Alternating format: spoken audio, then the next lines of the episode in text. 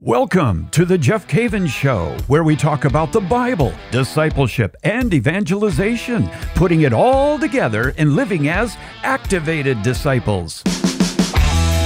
This is Show three sixty-three, Eating with Sinners.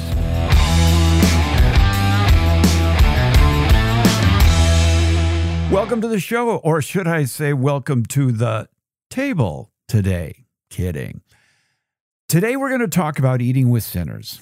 And uh, before we get into that, I just want to welcome you and let you know how much I appreciate you joining me every single week to talk about things that are related to discipleship and Bible study, walking with the Lord, understanding the way He thinks, and being disciples in the modern world, or what I like to call activated disciples. That's going beyond the learning, and it's actually living the life of a disciple, following Jesus on a daily basis.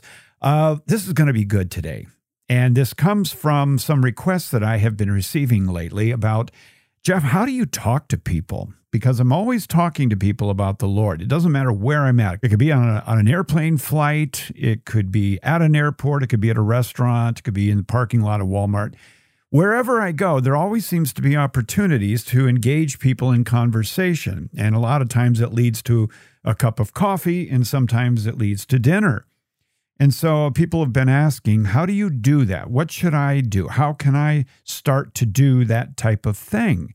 And so I got to thinking, why not talk about this a bit, you know? And so today we're going to talk about eating with sinners. That's what it's called, eating with sinners. I didn't come up with that, actually. Jesus did. And it's in Luke chapter five. We'll get into that in just a moment. Hey, if you do want the show notes for all the shows that we're doing here, well, all you got to do to get them free is text my name, Jeff Cavins, one word, Jeff Cavins, and you can text it to the number three three seven seven seven. That's three three seven seven seven. We'll get you on the list. And if you're not getting them for some reason and you used to, well, glitches can happen here and there, so sign up again. We'll get you back on track. Okay, so we're talking about eating with sinners, and as I said, this came from you. But it also comes from Luke chapter five, verses twenty-seven through thirty-two. And let me read that to you, because this is one of the topics that Jesus was criticized for more than most topics. And that was that he was hanging with tax collectors, sinners, prostitutes, and having dinner. And it sure caught the attention of the religious elite. They didn't like that at all. And I think it gets back to their cleanliness rules about being with with Gentiles, but Jesus has kind of blown that right out of the water because his righteousness is more powerful than the effects of the sin in the world. He has nothing to be afraid of, and we don't either. And uh, as in all situations, depending on people's age and your circumstances, be prudent in everything that you do. So here's what it says in Luke chapter five. Jesus saw a tax collector named Levi sitting at the customs post. He said to him, "Follow me." And leaving everything behind, he got up and followed him. Then Levi gave a great banquet for him in his house, and a large crowd of tax collectors and others were at the table with him. So you get the idea here so far. Jesus is uh, has had an, an impact on Matthew, Levi, and Levi now is going to hold a bit of a party and invite all of his fellow tax collectors over. And Jesus is going to join all these people who some would call sinners. He's going to invite them to uh, eat with Jesus. Jesus is going to join them, is what I'm trying to say. So then it goes on and says, the Pharisees, they're always spying on Jesus. The Pharisees and their scribes complained to his disciples, saying, "Why do you eat and drink with tax collectors and sinners?" And Jesus said to them in reply, "Those who are healthy do not need a physician, but the sick do. I have not come to call the righteous to repentance, but sinners." Now, that's a good thing to think about right there when you think about the, the percentage of time that you have dinner with those who don't need a physician versus the times that you get together with people who actually need a physician because they're sick and they are lost. And this reading calls people tax collectors and sinners. So I ask that question, eating with sinners. Why does Jesus eat with sinners? Eating with sinners. hmm, what do you talk about when you get together with sinners for dinner? Now, in Matthew twenty-two, Jesus was asked, "Teacher, which is the greatest commandment in the law?" He said to them, "Well, you shall love the Lord your God with all of your heart, with all of your soul, and with all of your mind. And this is the great and first commandment, and a second is like it. You shall love your neighbor as yourself. On these two commandments depend all the law and the prophets." I like that. And I think I've told you before that Jesus is not coming up with number one and number two as if they don't have any relationship to each other. Number one, love the Lord your God with all of your heart and with all your soul and mind, is connected to the second commandment, which is to love your neighbor as yourself. How are they connected? Well, one of the methods that Jesus uses in his teaching is this comparison, and it's comparing two things together. And so when he says, love the Lord your God with all of your heart, well, the question naturally comes up, how in the world do I do that? I can't see God, physically, that is. And so Jesus is making a point, and that is, the way that you love the Lord your God is you love your neighbor as yourself. So, you know, talking to people is one way of loving God. When you love a sinner, when you have a meal with a sinner, and you you share your life with a sinner with the, the hopes of them coming to know God, well, that's one way of loving God. And I love God by loving this person that I'm talking to. So there's always a relationship there. In fact, there should always be a relationship between our relationship with God and how we treat people and how we interact with people. You've got to wonder about Christians who say that they love God, but they will have absolutely nothing to do with anybody who is contrary to their own lifestyle. I don't get that, honestly. I don't get it. I've, I'm familiar with it. I've been around it for over four decades, and I never got it. And that is that I love God with all my heart, but being with you, forget it. And that seems to be so contrary to what Jesus is saying here. Okay, so let's talk about this. Uh, having dinner with sinners, eating with sinners, talking to sinners, let's talk about it. I would say this, and I'm going to take you through just a, a few things that I think are pointers. This is not by any means the definitive talk on how do you eat with sinners, but these are some pointers, and uh, maybe we'll do another show on it later, and if we get some more feedback from you, maybe we'll go into it deeper, okay? Hey, by the way, if you do, my email is the jeff cavins show at ascension press dot com. the jeff cavins show at ascension press dot com. That's it. Let me know if you want to go deeper into this, okay? And if you do, you can do that, or you can go to Apple or wherever you hear the, the podcast and give it a like, make some comments, and I get those as well. So that's the way we can communicate. All right, number one, I don't talk to sinners. Uh, that's a good way to begin. I don't talk to sinners. I, I'm, I mean two things with that. Number one, I talk with people, okay? I talk with people everywhere I go, every situation I get into, and it seems to open itself up to me. I talk with people. I don't talk with sinners. I talk with people who are created in the image and likeness of God. They are valuable in God's eyes. And if they're valuable in God's eyes, then they need to be valuable in my eyes.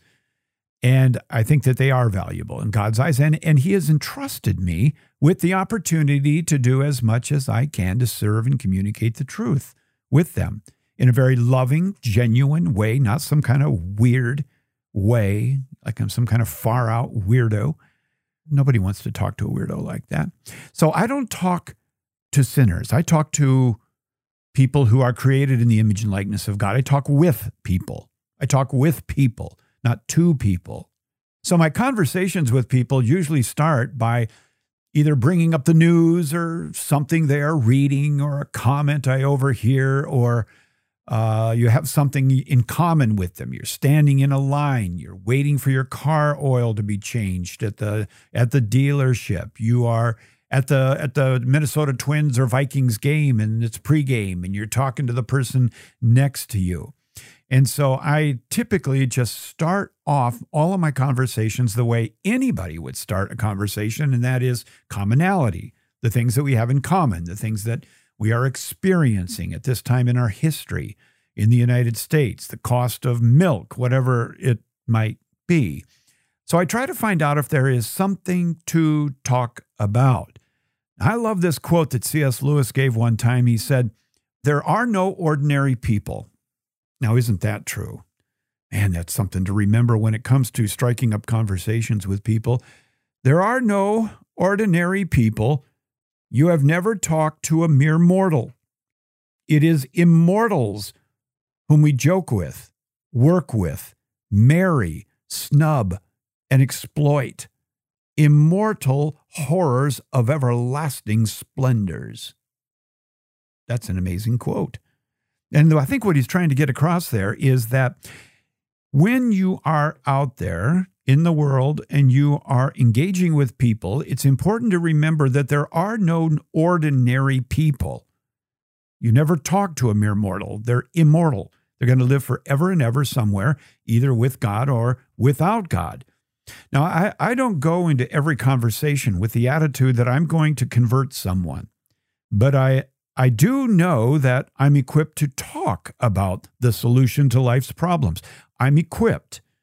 And the key here is the kerygma, which you've heard me talk about forever. So I'm not always going into a conversation with the idea of, in five minutes from now, we're going to get to the point where we pray and you're going to give your life to God. No, I am equipped at any point on any topic to bring it around to Jesus, if that seems like that is what we need to do at that time. Again, don't be weird. Now, the kerygma is the proclamation of the good news. And what I find interesting about Jesus' command is that he says, go and proclaim the gospel to every creature. He doesn't take the time in, in the gospel to spell out what the gospel is. It's implied that they know what the gospel is. And it should be understood that every Catholic knows what the gospel is at a starting point. The early church knew the gospel. They memorized the gospel, and they talked about it at the water cooler, at the gas station, or the camel station, and everywhere else. And they knew how to communicate the gospel in various situations. That's the advantage of the early church, and it's it's something, man, we need to learn this. Parents, you got to teach your children the gospel. Uh, C C D teachers, you've got to teach people the gospel. Uh, prep for uh, confirmation, uh, marriage prep, learn the gospel. The gospel was not someone's opinion. It wasn't something that was voted on. It wasn't a social movement. The gospel, the good news, was the ultimate message from heaven that cut through the depression and anxiety of the people.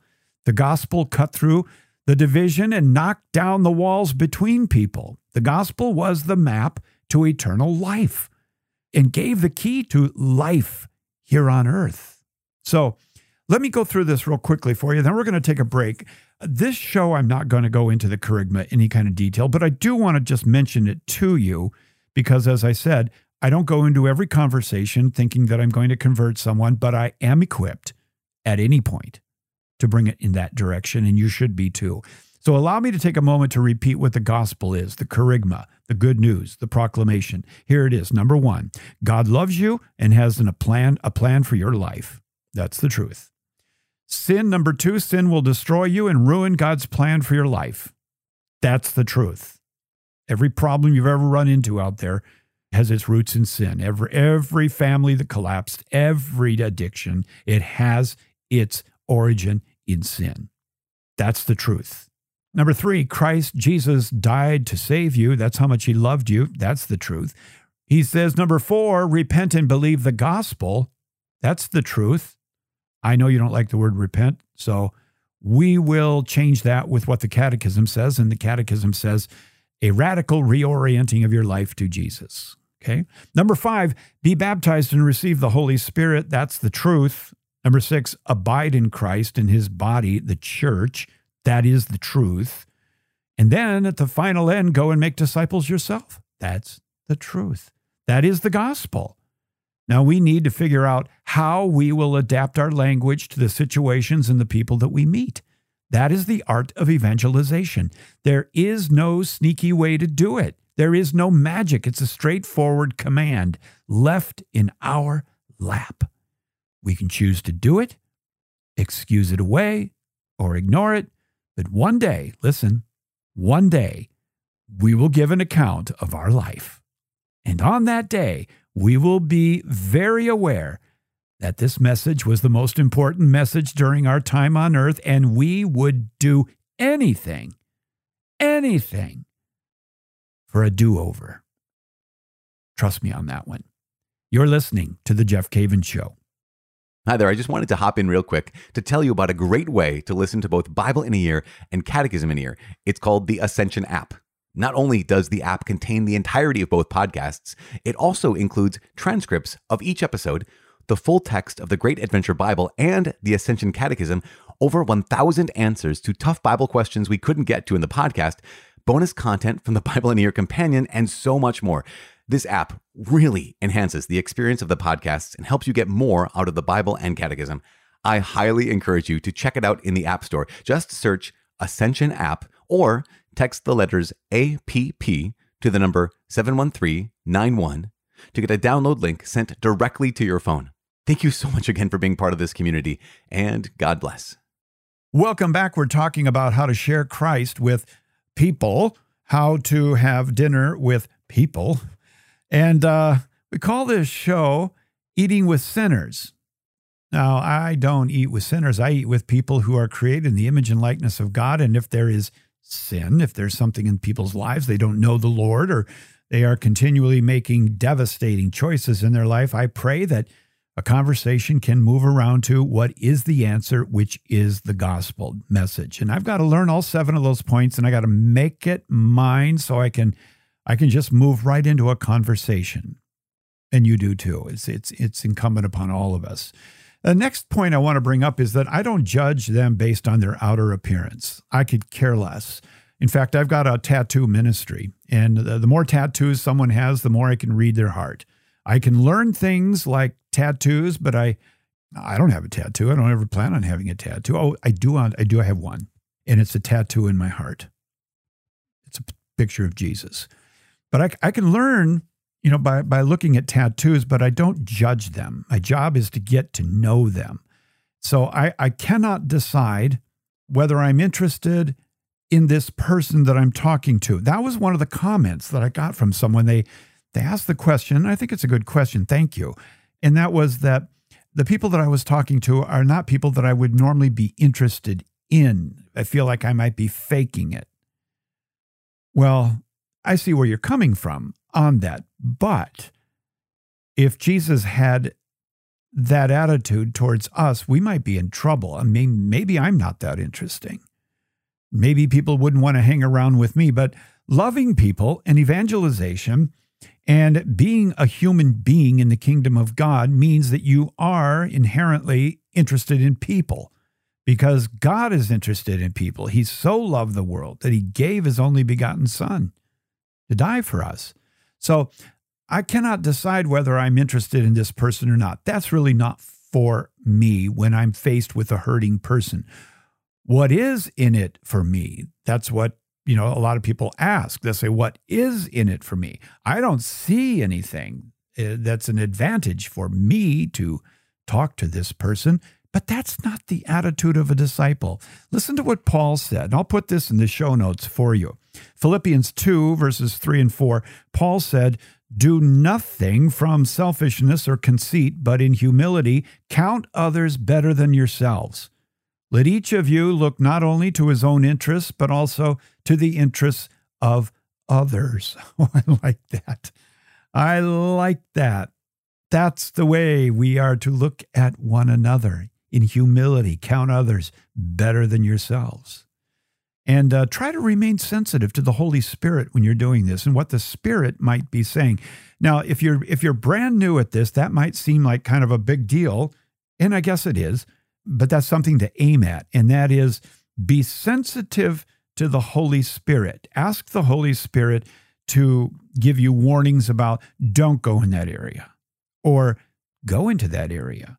Or in some cases, there's a word of knowledge about a person. That happened to me several times where I was talking to someone and the Lord gave me a word of knowledge about them. And when I said it to them, they completely fell apart, weeping, and knew that God was speaking to them.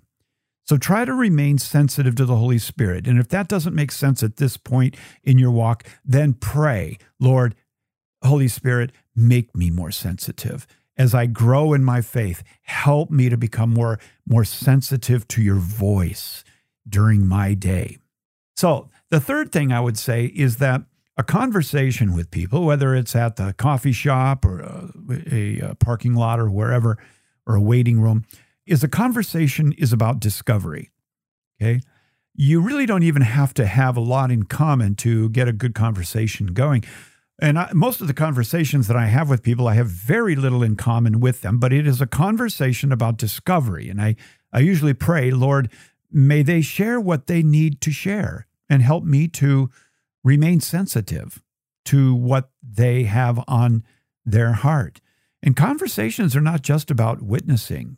People are fascinating.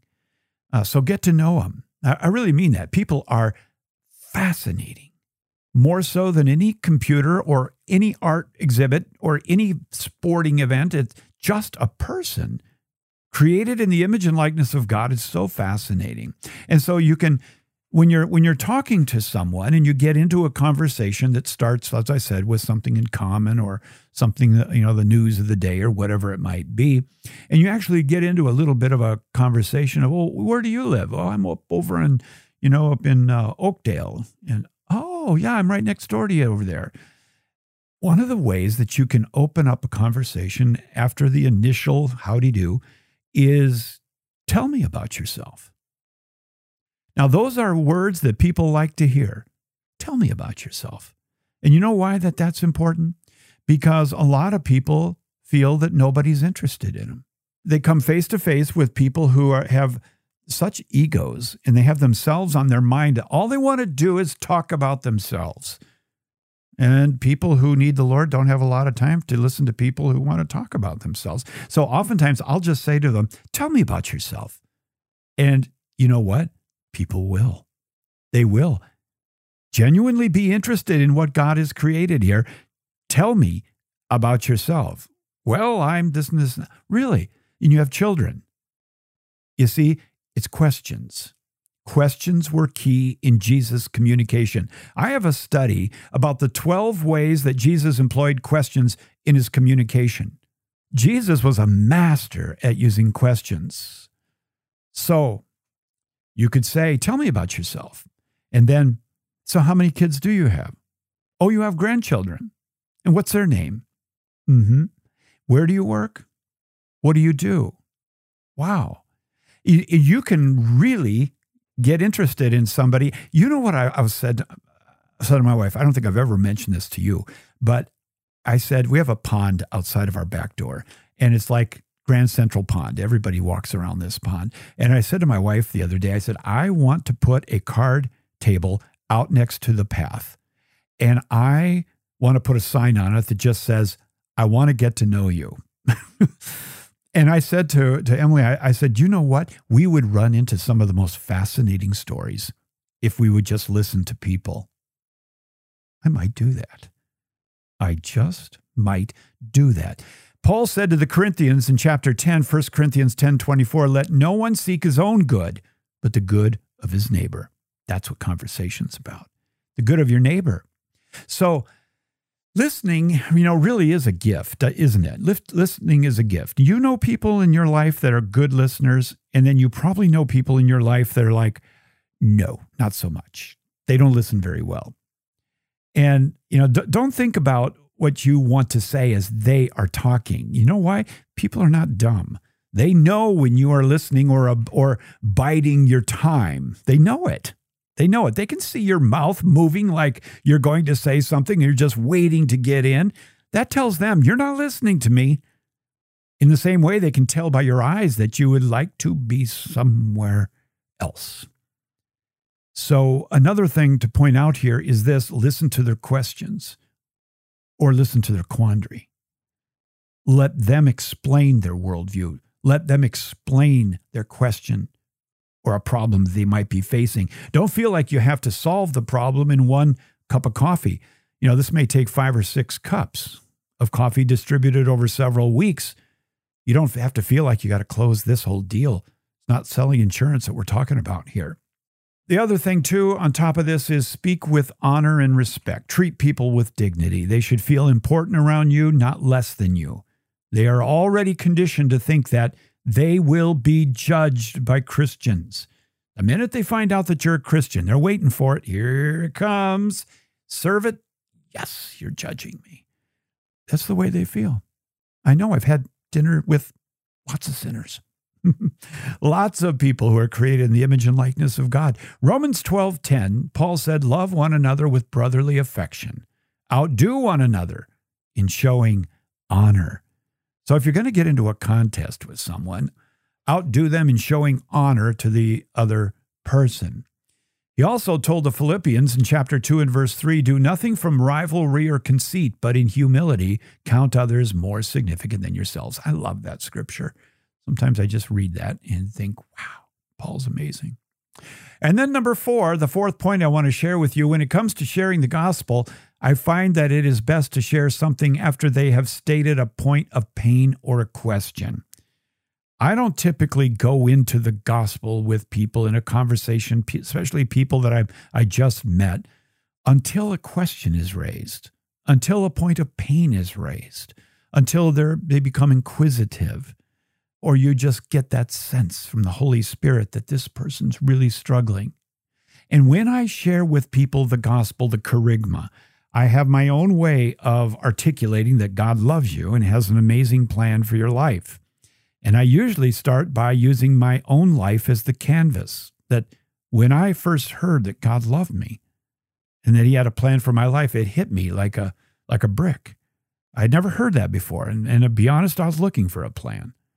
And uh, and then I ran into myself. And that's when I realized that my own sin, my own shortcomings, my own, you know, behavior has kept me from this, this great plan. So I, I can talk to people even about using myself as the, the object here, rather than saying, you have sinned. God has a plan for you, but you sinned, and you need to repent, and you need to get baptized. And you need to get filled with the Holy Spirit. Yeah, that conversation is going to go far. So start with your life. If there's anything in common, can you build a relationship based on commonality there? Can you talk about what's happened in your own life? Describe in your own words what turning to the Lord in their situation would look like. Help people understand what repentance would look like, or a radical reorientation of your life. Give uh, examples of other people that you know of or read about. Final point, number five, if you offer to pray for them, don't do it in front of everyone else in the coffee shop. That might be something that's easy for you. Trust me, that is not comfortable to someone who's new at this. Don't do it.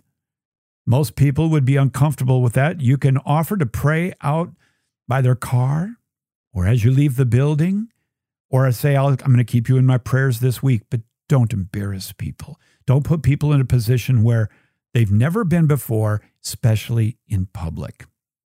So again, we're not talking to sinners, but talking with people that God created in his image and likeness. If this has been any benefit to you, go ahead and, and like it and leave comments. Would appreciate that. And if you do have questions, you want me to go further with this, I'll leave it up to you. You can get a hold of me, The Jeff Cavins Show at ascension press dot com. The Jeff Cavins Show at ascension press dot com. Let's pray. In the name of the Father, and the Son, and the Holy Spirit, Lord Jesus, oh, we love you so much. We thank you, Lord, for, for giving us life. We thank you for giving us love, the taste of heavenly love. You've asked us to share this with other people. Lord, we need to be smart about it. We need your wisdom and insight.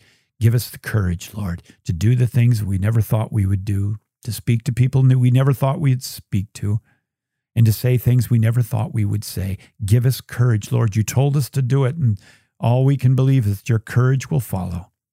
To you be all the glory. And we ask for intercession from Our Lady. She is the queen of evangelization, Our Lady of Guadalupe. Hail Mary, full of grace, the Lord is with thee. Blessed art thou amongst women, and blessed is the fruit of thy womb, Jesus. Holy Mary, Mother of God, pray for us sinners now and at the hour of our death. Amen. I love you, my friend. I really do. I'll be praying for you. Pray for me. Look forward already to talk to you next week.